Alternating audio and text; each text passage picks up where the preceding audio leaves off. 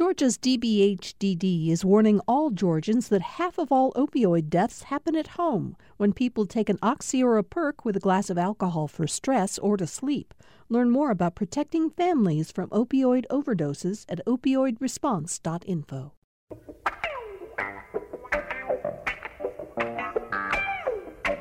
Welcome to Political Rewind. I'm Bill Nigat. It's Wednesday, April fourteenth. Thanks for being with us for today's show. Um, you know, it, it strikes me that it's difficult again, and we approach today's show with, I think, somewhat heavy hearts as we once again are confronting or continuing to confront issues of race in the United States.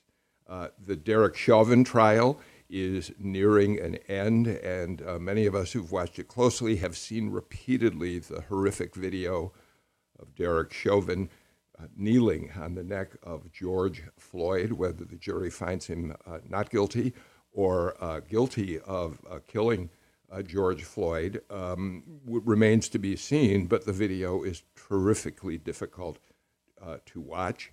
Uh, at the same time, on Sunday, uh, the death yet of another uh, African-American man in the Minneapolis area, Daunte Wright, twenty years old, uh, killed by a police officer with almost three decades of experience on the force, who um, we're told says that she thought she was reaching for her taser and instead fired one shot into the twenty-year-old's uh, chest. And um, One of the things that is so painful is yesterday to hear his mother, uh, uh, Daunte Wright's mother, talking about the fact that he was on a cell call with her at the time, the, as the incident was unfolding. He called her to get insurance information about the car to give to the officer. The line went dead, and a few minutes later, she was called back by a woman at the scene, tearfully saying that her son had been shot. We know if we go back to the George Floyd killing that it was the beginning of a spring and summer of nationwide protests, marches on the streets of cities like Atlanta and around the country to pol- uh, uh, protest police brutality, racial injustice. And um, so we continue in April of twenty twenty-one to deal with this difficult, painful uh part of our lives as Americans. And that's what we're going to talk about today on Political Rewind. Um, we're joined by a terrific panel for this conversation. It's Wednesday. My partner on the show is political reporter from the Atlanta Journal-Constitution, Greg Bluestein. Greg, thank you so much for being with us today. Good morning. Thanks for having me, as always, every Wednesday. Mayor Hardie Davis of Augusta is with us as well. Mayor Davis, we're always grateful when you make time in your busy schedule to be with us for the show. So thanks for joining us. Thanks so much, Bill, for having us. I'm looking forward to the conversation. Tiffany Williams Robert, Williams Roberts is the Community Engagement and Moving Movement Building Council for the Southern Center for Human Rights. You've been a guest on the show on several occasions, Tiffany, and we always welcome your participation in shows about racial justice. So thank you, too, for joining us. Thank you for having me, Bill. I'm happy to be here. And Leo Smith is back with us. Excuse me. Leo Smith is a Republican strategist. He's also the founder and head of the Engaged Futures uh, group. Um, Leo, this is a good subject, a good day for you to be on the show as well. So thank you. Thank you, Bill, for having me again. Looking forward to the conversation. Um, Greg, let let me just kick this off by saying that it's it's chilling, it's ironic, it is, uh, pick whatever negative word you want to use, that the people of Minneapolis and the country are confronting another police death of a young black man at uh, the same time that Derek Chauvin case is getting set to wrap up and go to a jury. Um, it, it, Greg, the feeling is these these incidents, even if this were accidental, and the president has already called for a federal investigation, so we don't know, but these incidents just keep coming at us, and um, it's hard to digest them and understand what's happening here. Yeah, I think chilling is is the apt word, and Um, we're learning more details about, about what happened, including that the officer was actually training um, a, a newer officer who was hired um, on proper police procedures. And of course, as you kind of alluded to, authorities said um, this could be a, a case of weapon confusion. Um, the New York Times did a review um, of fifteen cases in the last twenty years where there was apparent weapon confusion, and found that there very rarely are are any officers charged when there is this type of incident. But of course, there is a full investigation to see whether or not um, that that is the case here in uh, in Minnesota. Mayor Davis, um, as people have looked at this incident, there have been stories uh, reported on the very um, striking difference between the shape and color of a taser.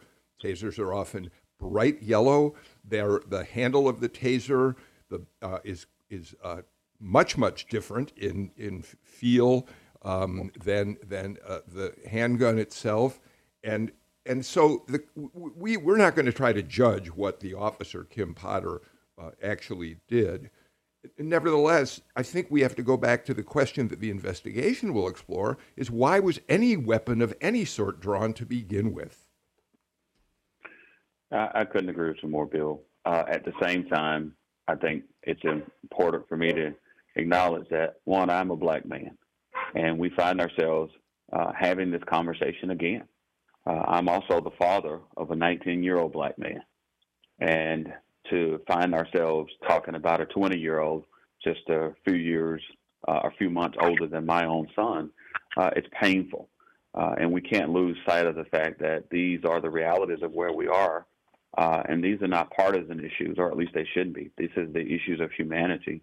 And uh, I know the difference between a taser and a uh, firearm, uh, having used both.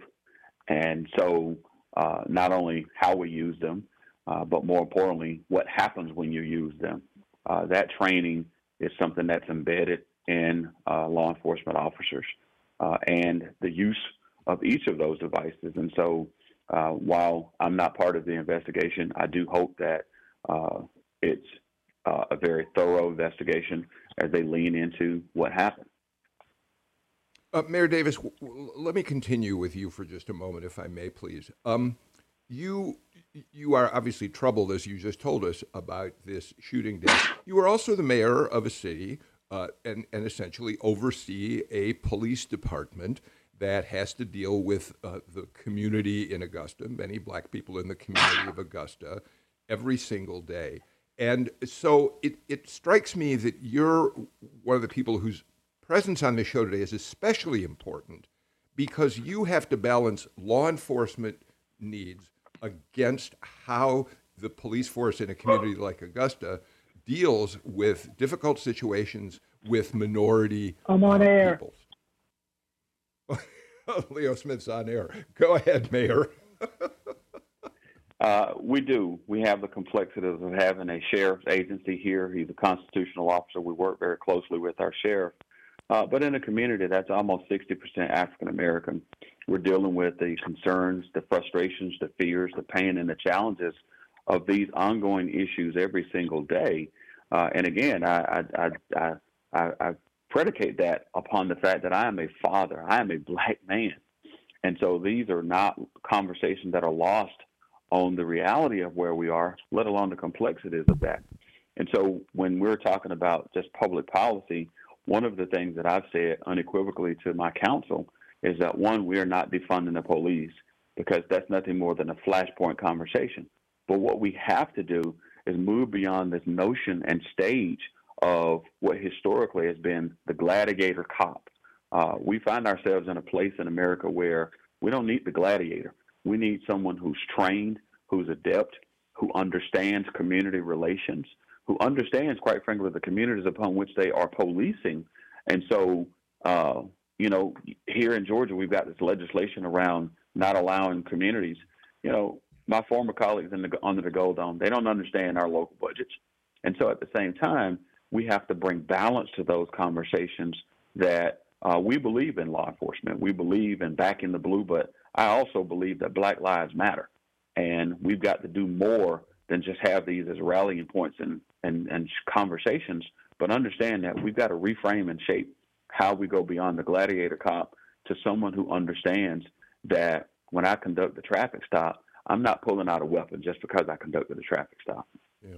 Um, Tiffany, uh, first of all, uh, Mayor Davis, of course, is referring, and we're going to talk about this in a little while more specifically, but Mayor Davis is referring to the fact that the legislature passed a bill that would uh, prevent uh, local cities and counties from decreasing their police budgets by more than five percent, um, which seems like a punitive measure and, and a political response to Black Lives Matter. But, Tiffany, I, you're listening uh, to the beginnings of this conversation, and, and I, I, so I would welcome your thoughts, just as you're listening to how things are unfolding and to the events around us right now. Sure. So when I when I think about um, what happened with the Brooklyn Center Police Department um, as the Chauvin trial was proceeding, um, I'm reminded that in two thousand twenty, that police department was held out as a model for reform. And the reason they were held out as a model for reform was because they had uh, put together a, pub, a public police sort of partnership, really aiming to serve their immigrant community. And what bubbled to the top for me is that the reason that um, we, we at Southern Center for Human Rights make decriminalizing race and poverty our mission is because we know that the criminalization of Black folks and poor folks especially is really ingrained in um, the psyches of many of our citizens, but also our public servants. And so there is no partnership, there is no task force, there is no council, and there is no individual policy change that can shift the culture that is so pervasive in so many law enforcement off, um, offices that say that says we will escort uh, armed, angry white folks into the, the nation's capital and out of the nation's capital and keep them out of harm's way.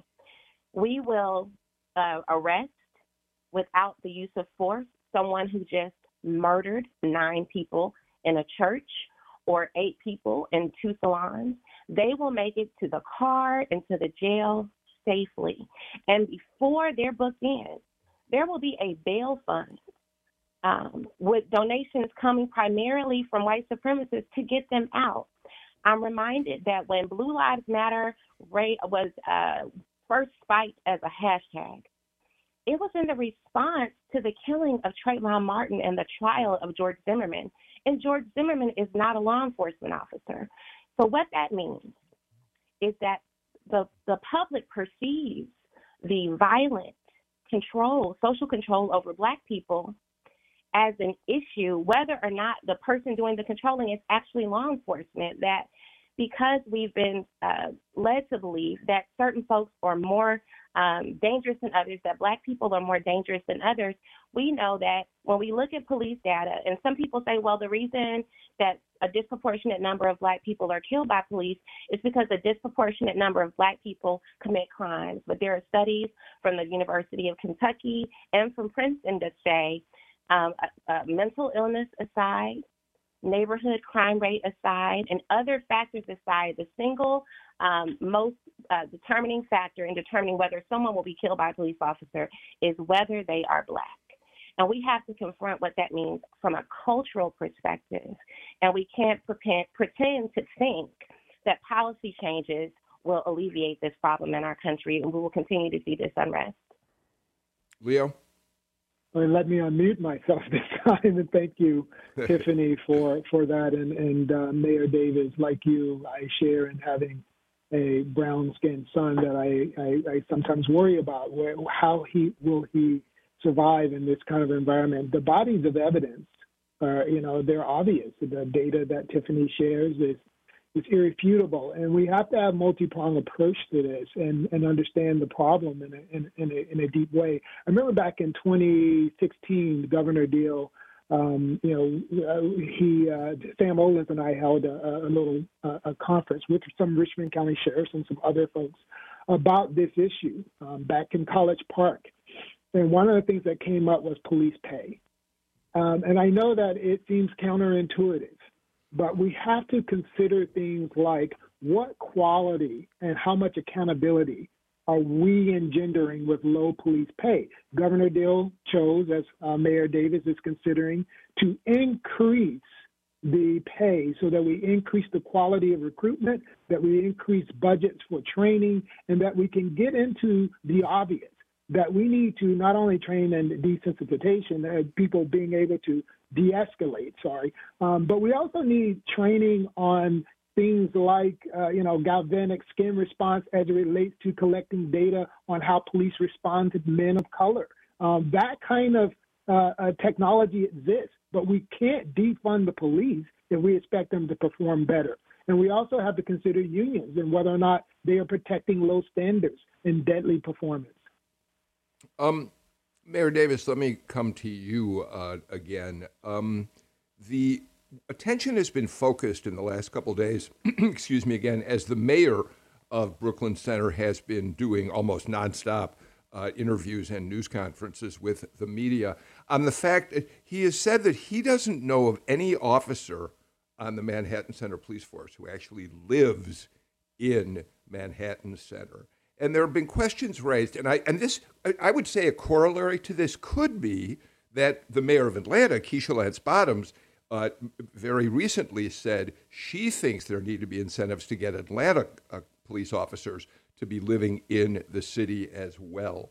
Um, how important, as we continue to try to figure out how police respond, especially to black and brown communities, could it be to uh, insist that that officers be part of the community that they police? Well, I think it's important, and those are longstanding conversations. They're not new. I think uh, right. uh, Leo was spot on in terms of, you know, having police respond around, you know, training associated with color and things like that. Uh, having worked very closely with Governor Deal on criminal justice reform uh, when I was in the legislature, he certainly was a tremendous thought leader around that and continues to be to this day. What I will tell you is that in local communities, you've had housing policies that are predicated around public safety uh, employees, uh, providing them with incentives to live in the communities of which they serve in. Uh, those things continue to be on the books and are made available.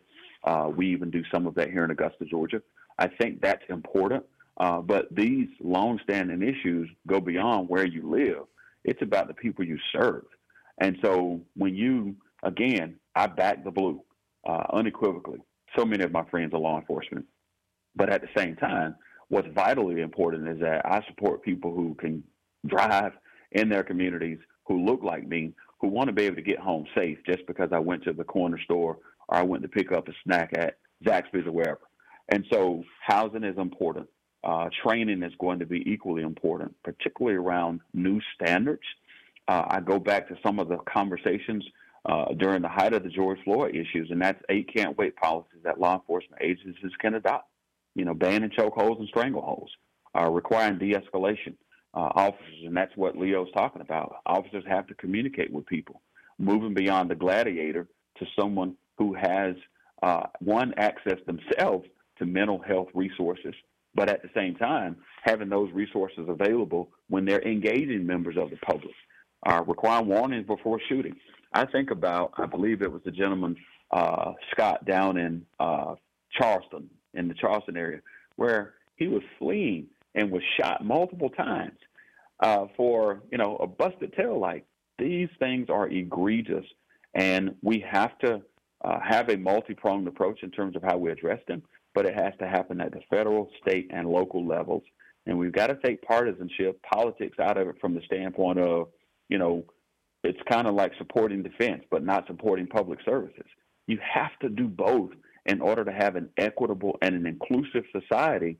And so this is the time where the scales of moderation and, and, and justice have to weigh heavily, and we don't see that.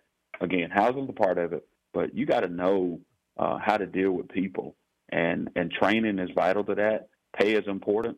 Uh, we increased our pay in Richmond County uh, when the legislature decided they were going to pay all state police officers fifty thousand dollars plus, and so that put a tremendous strain on local governments. Uh, we've done as much as we can to get as close to that as possible, but it's not just how much you get paid. It's about the decency of human life and making sure that I protect and serve and provide for the health and welfare, even of those that I might uh, encounter uh, in the public space. Greg? Yeah, I mean, policing experts that, that we've all talked to um, echo what Mayor Davis says. This is a, a comprehensive um, uh, analysis, a comprehensive look that goes beyond, um, it goes into a, deep into a culture um, of policing. But I think one of the, the key things that we'll be watching, too, is that as much as we want to take partisan politics out of out of this investigation, um, certainly, and we can talk about this, but certainly um, when we saw here in Georgia the the movement for social justice be politicized, and I don't think the Senator, former Senator Loeffler's uh, campaign will dispute this, but when, when their campaign really started taking off against um, former Congressman Doug Collins was when um, the her opposition to the Black Lives Matter movement was politicized, and she'd go, it became part of her campaign stump speech talking about her her role at the W N B A as a co-owner of the franchise, opposing the league's embrace of the Black Lives Matter movement. So um, I, I think you'll you'll start seeing this even gear up even more, I think, heading towards twenty twenty-two. Uh, Tiffany, let me ask you whether there is, in terms of the Chauvin trial, wh- uh, th- there's been a lot of uh, analysis of the witnesses that the prosecution called, many of whom were uh, police officers in the Minneapolis Police Department themselves, including the police chief, and and a parade of witnesses, men and women in blue, said unequivocally that uh, Chauvin uh, violated policy uh, by putting his neck on uh, his knee on, on on George Floyd's neck. Is is there any hopeful sign in the fact that that thin blue line has been broken in that specific case? Well, you know, I um, I think it's important to raise that because um, these officers are testifying for the prosecution and saying uh, that Chauvin uh, violated office policy, then we need to seriously consider the weight that we put on new policies when we are not also discussing cultural shifts. And to the extent that painting Chauvin as an outlier um, helps to stabilize the department and stabilize the community, it's helpful, in fact, for police to have that testimony. So, um, you know, Southern Center, we helped to found the coalition called Just Georgia. It was a, after the killing of Ahmaud Arbery. And our objective is to address state-sanctioned violence at every level um, when it, when it is um, hardened, when those lines are hardened at the ballot box or in policy spaces or in communities. Um, and one thing that we say is we have to look at the ways that we um, perpetuate any of these systems that end up harming Black folks. And so I think that, um, yes, it's important that they, because when you come to court, you're actually just supposed to tell the truth. Right. And so if it is true that he violated policy in doing that, then that should absolutely be their testimony. And any shock about them testifying truthfully means that we, again, need to think about what we believe about the culture of policing.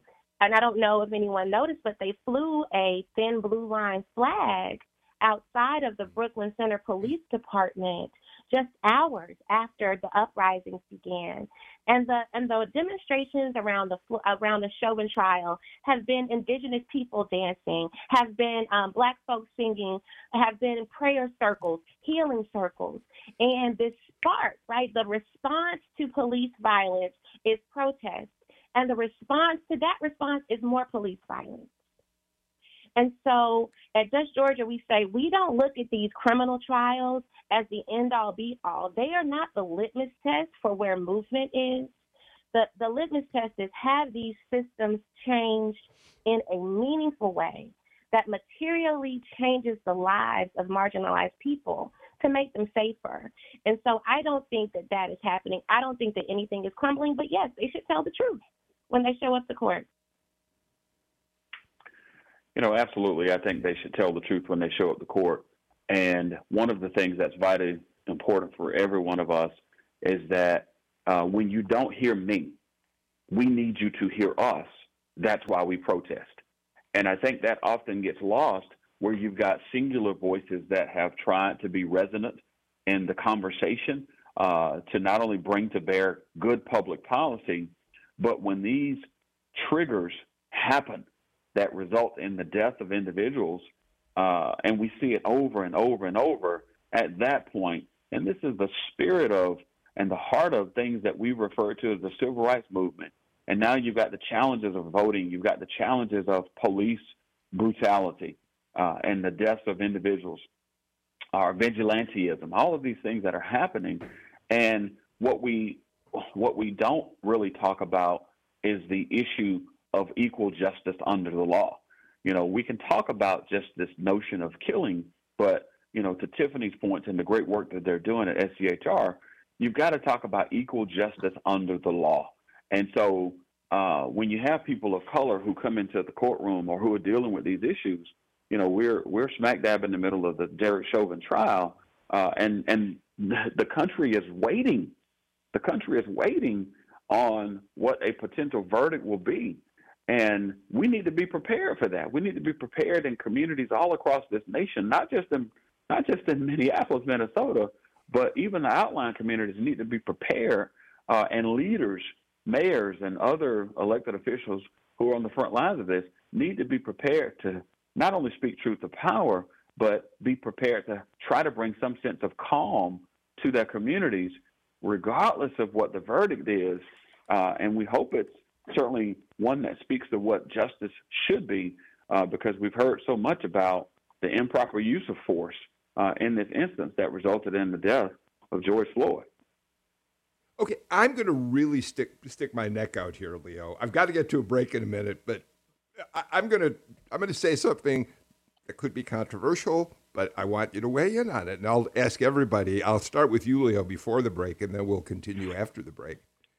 It's hard for a lot of us who uh, remember the final the the uh, verdict in the O J. Simpson trial uh, uh, being uh, revealed in court. Uh, many of us remember what it was like in uh, in our workplaces when that trial uh, ended, when the verdict was handed out. And we remember the stark racial division between uh, the white people in a given workplace and the black people in a given workplace and how they responded to the O J verdict. Okay, I'm wondering if, in fact, Hardie Davis says we need to be prepared for what happens in the aftermath of the Chauvin verdict. But I'm not, I think the times have changed, Leo. I don't think we're like, sure, there is a certain number of white people who, you know, white, white more extreme uh, uh, uh, right-wingers who might uh, be offended if he's convicted or whatever.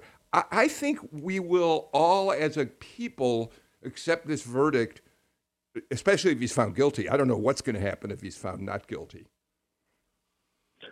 Well, you know, thank you, Bill. I, I don't think that... Um... that was that shocking of a statement, Bill, because that I think that the evidence is there. People are starting to see how this is an intersectional thing and how it's impacting um, many lives. And, you know, speaking to what uh, Mayor Davis was saying, when people don't, and I've said it on your show before, when people don't listen to the soft poetry, the soft intellectual um, poetry of Langston Hughes, then you're encouraging the harsh, violent um, angst of gangster rap. And, and then when we wonder why people are raging in the streets, because we're not looking at data and being smart. And we have to really examine our own complicity in that as citizens. If we don't attack this thing from a data point of view, where if we want better community policing, that means citizens must understand the role of their city councils with policing, the role of the mayor with policing, the role of funding, our tax dollars, where we want those tax dollars to go. We have to actually ask ourselves, this is not just, in some people's words, state or government sanctioned killing. Sometimes this is also negligence on the on behalf of us citizens. As we cry out, we have to be more engaged, even financially. I got to get to our first break of the show. We'll be back with uh, more of this conversation in a minute. Thanks for listening to Political Rewind. If you like this show, you'll also like Georgia Today. It's a daily podcast from G P B News, bringing you compelling stories and in-depth reporting that you won't hear anywhere else. Join me, Peter Biello, for this quick and convenient way to get the best of G P B News' extensive coverage of the topics that matter to you, delivered directly to your device every weekday afternoon.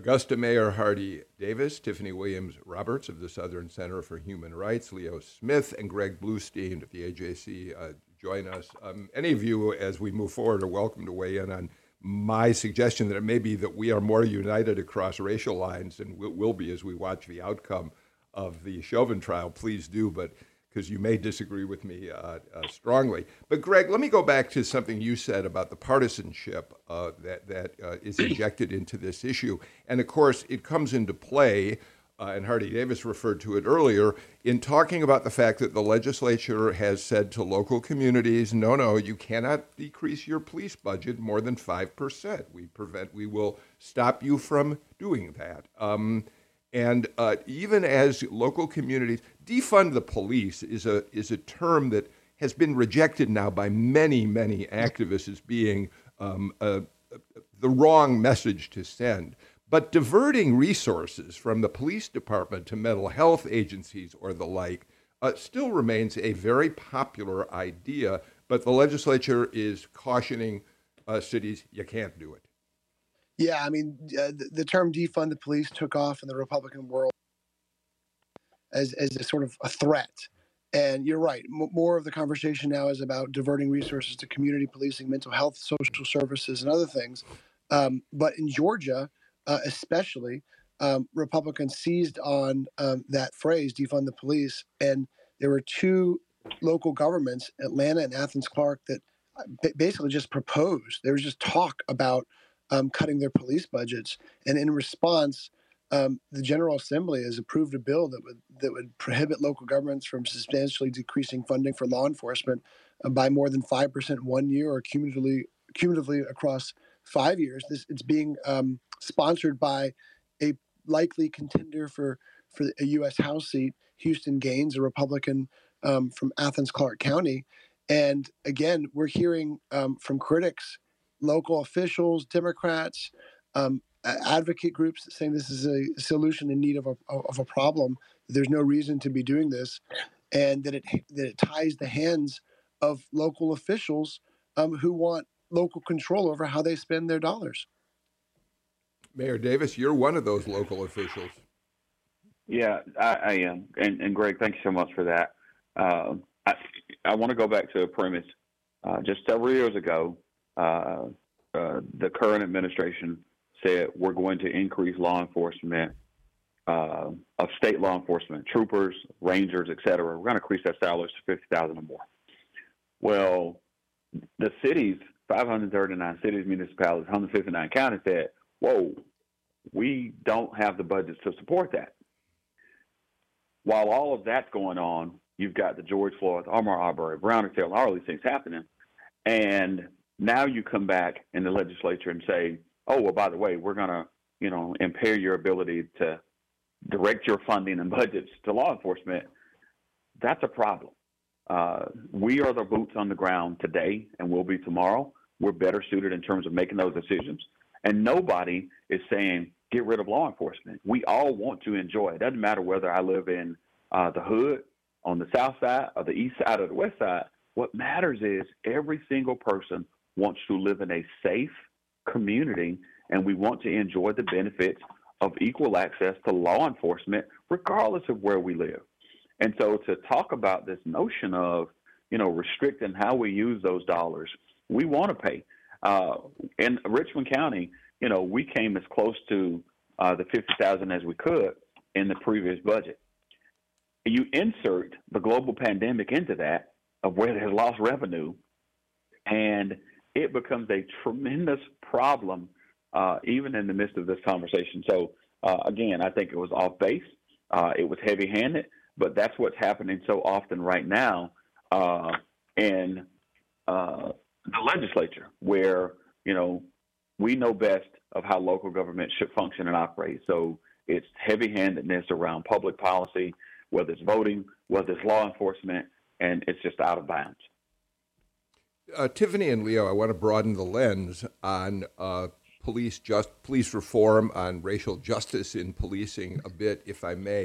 Um, the U S House has now twice passed a bill that would establish basic standards for police conduct. Um, it's it's a starting point. I don't think anyone would say it's a comprehensive uh, measure, but it does, for instance, uh, prevent certain kinds of restraints that police have used that have led to the deaths of minority uh, uh, individuals. And and it's been bottled up twice now in the Senate. And again, this turns into a partisan issue. Does um, does your organization uh, think this measure is significant and needs to be uh, uh, uh, passed into law? Uh, so, uh, Bill, I don't know that Southern Center has taken a position on this legislation, but I can tell you uh, the times when I've served on councils and committees related to the use of force, our position has been, if we do not reduce the number of contacts any given law enforcement officer or a law enforcement office has with communities, we will continue to see state-sanctioned violence. Training is used when the officers want to use it. We've seen this, right? We've seen this live and in living color, that it's not about whether they know not to choke people. It's about how they perceive the humanity of the folk they're encountering and whether they believe they are due patience and compassion. Uh, this is an example of this is Atlanta has what's called the Tactical Traffic Crime Reduction Unit. Mm-hmm. It is nothing but stop and frisk on wheels. They use the same um, arguments to promote the successes of this unit by saying that they go beyond the stop and they are recovering firearms in an open carry state, right? So it's eight officers and more than, I think, twenty-three hundred arrests for eight officers in less than two months. And so what, what I said on the Use of Force Advisory Council was, we have got to figure out what we are funding. We have got to disincentivize unnecessary contacts with police officers. Uh, we have got to eliminate the performance evaluation processes like what Atlanta has, where you reward officers when they come to a scene and arrest someone, punish them when they don't. And if we, and that has to be controlled on the local level. So federal dollars should be withheld to departments who who, who abuse citizens. And we've got to get very serious. Look, Tiffany, we've just lost your voice for some reason. Sam will try to figure out what's going on with that. In the meantime, uh, Leo, your thought, I mean, the Senate continues to block this measure.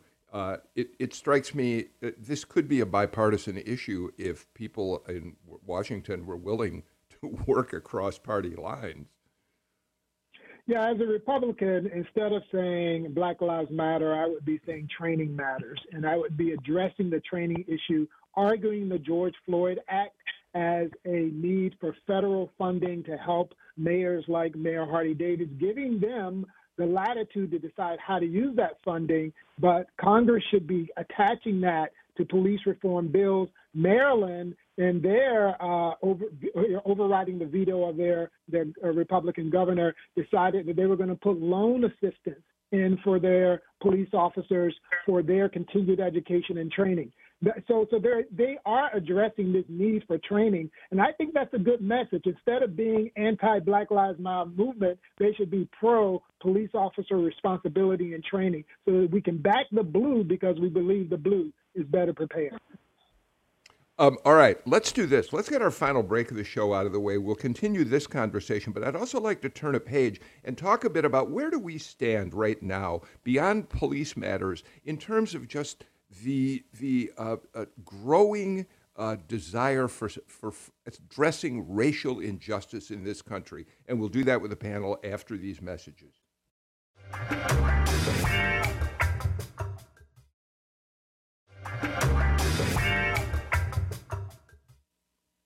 Welcome back to Political Rewind. Mayor Hardie Davis of Augusta, uh, Leo Smith is uh, with us, Tiffany Williams Roberts from the Southern Center for Human Rights, and political reporter Greg, Greg Bluestein, Bluestein, who's here with us on every Wednesday uh, show. Greg, uh, let me give you a chance to weigh in on this. The uh, the measure that the House has now passed twice, which would set some basic standards across the country, doesn't seem to be picking up any momentum.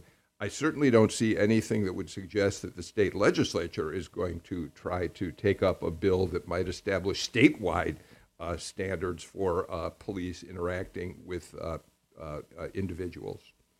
Yeah, I know, and, that, and that's an important point, because if you look back to some of the some of the successes, I would say, and at least criminal justice advocates would say, uh, that came from the tragedies of, of last year. Uh, a hate crimes measure was adopted um, overwhelmingly in the Georgia legislature and signed into law. This year, a citizen's arrest overhaul uh, will soon be signed into law by Governor Kemp. There's only one nay vote in the entire Georgia legisl- legislature against that. Um, but you have to remember, too, that the, the advocates, I know everyone on this panel knows this, but the advocates who were calling for changes, that was just sort of, that was the start. Um, that was that was sort of the ground level of some of the changes they wanted. That includes uh, continuing the the reforms that former Governor Nathan Deal made, put at the center of his of his legislative agenda, reducing mandatory minimums, repealing stand your ground laws, uh, uh, ending capital punishment um, in Georgia, and, and, and, a, and a series of other changes um, that Georgia has just started the debate on under the Gold Dome. Let's let's look at the broader question of racial justice. And Tiffany, let me start with you, if I may. And and I'm going to ask you a very broad, open-ended question. Um, since uh, the demonstrations of last spring and last summer here in Georgia, across the country, um, since the pandemic has exposed more than ever the disparities in terms of, of health care uh, in the black and brown communities and the white community, um, many other issues like that. Are, are you seeing just any progress at all in terms of our finding a way uh, to to overcome uh, broadly the racial injustices, the discrimination of the past? Are we? Do you see any front on which we've made progress?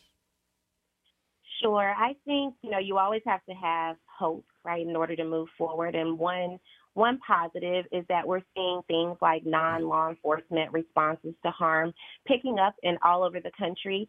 Atlanta, because of the work of community organizers, has adopted a non-law enforcement response to harm, which says armed, armed cops don't have to show up every time there's a crisis.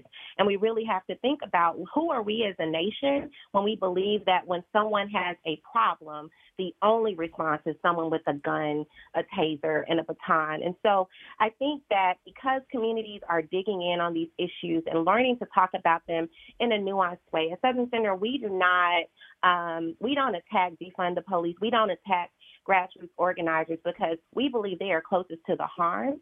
And so I think the silver lining in this is the understanding uh, that communities have to build power. And what elected officials have to do, policymakers have to do, is you spend a lot of time in rooms with police officers and policymakers. How much time are you spending with the community members who are being harmed? How much time are you spending identifying uh, success stories? What are you funding? If we don't bat an eye when we stop funding our schools, and we don't bat an eye when we start stop funding mental health resources, why is it? It's not white supremacy. Why is it that we clam up when we talk about diverting resources from police departments? And so I think for me, when I'm asked this question, is that I am seeing a groundswell of political education and learning and organizing on the grassroots level, which is really the only way that sustained change will happen. And if we embrace Doctor King here in this city, we know that he embraced um, the ideology that all change is local. He went to Memphis to work with the sanitation workers, not to tell them what to do. And so we have got to embrace that service leadership, that servant leadership, if we want to continue to move forward.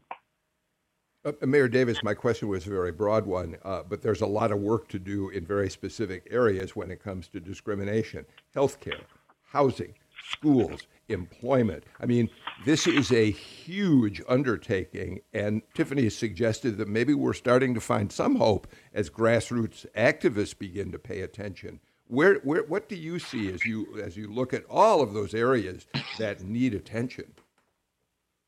I, I agree. I think uh, Tiffany's comments are spot on. Uh, the grinding nature of this work uh, has brought us to this moment, uh, and the work, while it yet appears formidable, it's not uh, time for us to stop. Uh, when you go back to the civil rights movement, to even now, uh, the, the flashpoint issues, when you think about freedom from segregation, from redlining, police brutality, discrimination, uh, freedom finally from all effects of racial hatred, which has long uh, challenged and distorted our nation's democratic ideals. We have to lean in. And now is that penultimate moment of where we have to do it collectively. We cannot retreat to our spheres of influence or the places of comfort, whether we be white, black, Asian, Hispanic, Latino, or otherwise.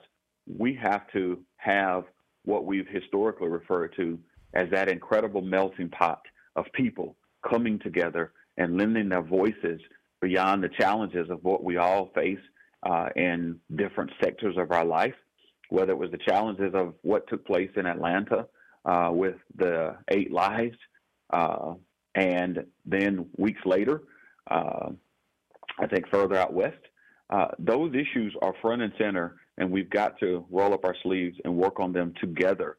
Uh, we cannot be disparate in our approach. We've got to be together in that. While we may not agree on all of the issues, or at least the approach, I oftentimes resign it to this. Uh, I have friends who drive Chevrolet trucks. I drive a Ford. But as long as we arrive at the same location, it's a good thing, because we've gotten there safely, soundly, and securely, that we can now work together uh, for the good of our communities. Okay, so here's a really question for you, Leo. Um, we know that our political leaders right now, divided in as poisonous and toxic a partisan atmosphere as imaginable, are not coming together to work on these issues. But I'm hearing uh, Tiffany and really Mayor Davis uh, seconding this, that maybe uh, at, uh, at the grassroots level, uh, people are beginning to understand they have to work together to try to find a way, movement toward racial justice, yes? Yeah, you know, and you know that I've got an effort underway called After We Vote, and, and one of the things that I'm finding is that, yeah, there's hope, because the underlying issues, um, one issue is how the sausage of politics is made and whether or not our elected officials are working for us. I think that more people are realizing that they're not working for us as much as they're working to control resources and to protect themselves. And then there were once nascent conversations on things like white identity and capitalism and reimagining it and making it more moral, and why isn't Wall Street objecting to some of these killings, and things like underlying causes and justice issues like reparations. These things are now starting to be talked about in policy ways. They're starting to be proposed in the House hoppers, et cetera, and legislation is now being discussed in ways that never were. And then the last thing that I'm really encouraged by is the way Silicon Valley, I have a conversation going on today that with Silicon Valley tech executives about innovations to gun ownership. Things like using A I for policing to determine whether or not, you know, the, the Department of Defense can do research and R and D on looking at how to judge the level of threat and arm weapons accordingly. These kinds of conversations were not happening before, and now the free market is starting to respond, and I think that's encouraging. Greg Bluestein, uh, Leo Smith mentions reparations. There's an important moment happening in the House Judiciary, U S House Judiciary uh, Committee this morning.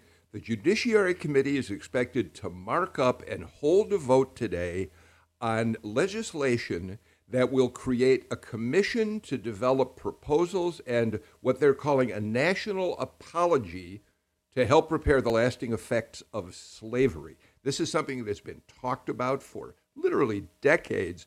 It was introduced first by Representative John Conyers back in nineteen eighty-nine, and now a judiciary, the Judiciary Committee will take it up and perhaps, if they vote for it, move it on to the whole House. Now, we know reparations is controversial, uh, but this is a, a, a fascinating uh, development to watch unfold.